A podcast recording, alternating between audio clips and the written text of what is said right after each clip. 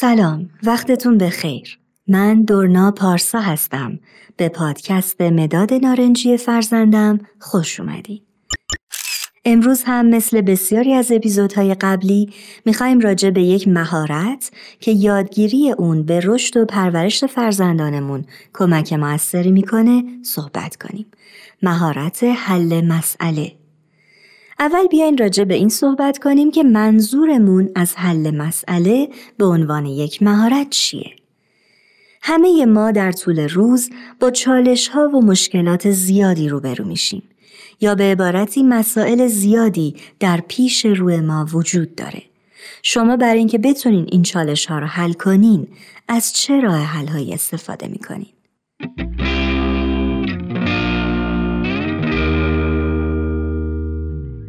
مهارت حل مسئله کمک می‌کنه تا فرد در موقعیت های دشوار به تفکر بپردازه و منطقی ترین راه حل رو انتخاب کنه و تصمیمی از روی احساسات صرف نگیره.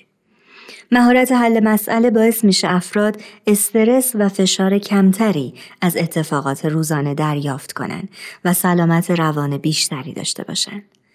در فرایند حل مسئله ما می‌خوایم با پیدا کردن راه های مختلف و آگاهی به عواقب اون چالش رو به بهترین نحو حل کنیم.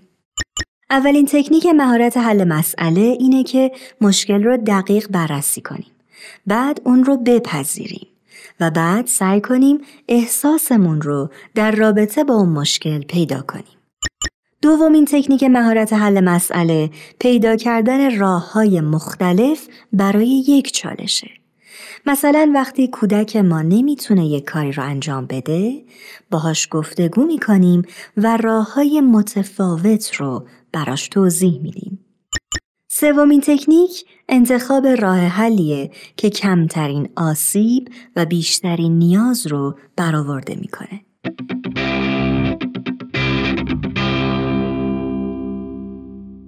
مهارت نیازمند تمرین و ممارسته تا ما بتونیم در لحظات سخت و ضروری به سرعت این مراحل رو طی کنیم و بهترین تصمیم رو بگیریم.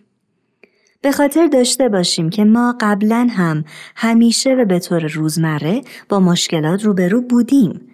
گاهی اوقات وقتی با مشکلی روبرو میشیم به قدری درگیر اون میشیم که نمی‌تونیم راه حلی پیدا کنیم. اما این تکنیک ها کمک می‌کنه چالش ها برای ما واضح بشه و پیدا کردن راه حل راحت تر. کودک و مادری چنین گفتگویی با هم دارن.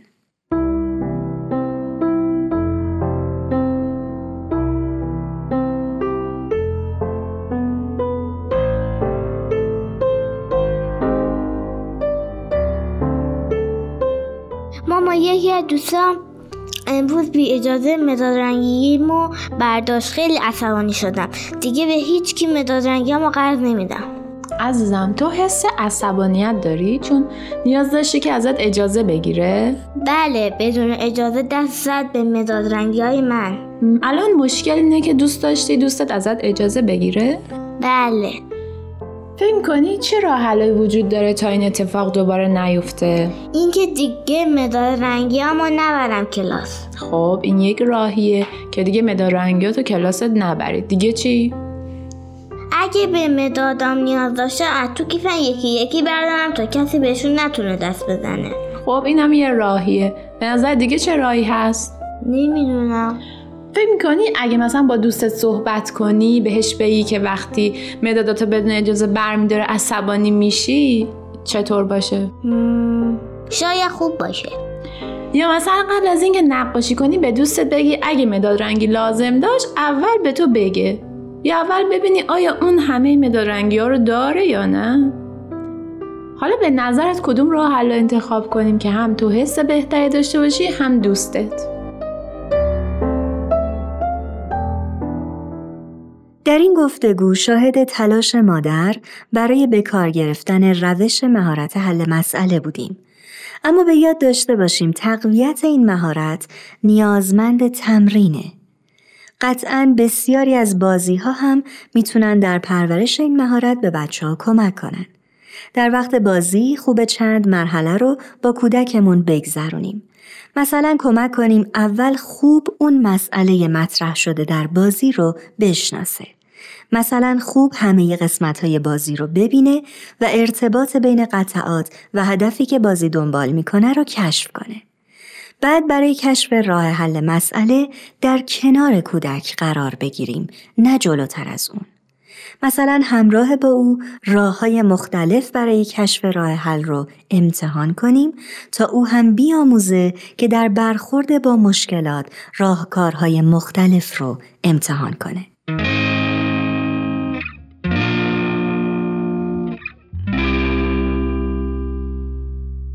دوستان عزیز به پایان این اپیزود از پادکست مداد نارنجی فرزندم رسیدیم. در اینجا یادآوری می کنیم که کودکان آینه والدین هستند و اگر والدین خودشون در برخورد با مشکلات راه حلهای متفاوت رو بررسی کنن حتی اگر نتایج به ظاهر یکسان باشه کودکان هم یاد می‌گیرن که برای رسیدن به هدف بیشمار مسیر وجود داره و از این مهارت در حل بسیاری از مسائل و مشکلات در حال و آینده می‌تونن استفاده کنن. امیدواریم مطالب این اپیزود براتون مفید بوده باشه. مشتاق دریافت نظرات و یا تجربه هاتون در این زمینه هستیم. لطفا ما رو از اونها محروم نکنید. تا اپیزود بعدی خدا نگهدار.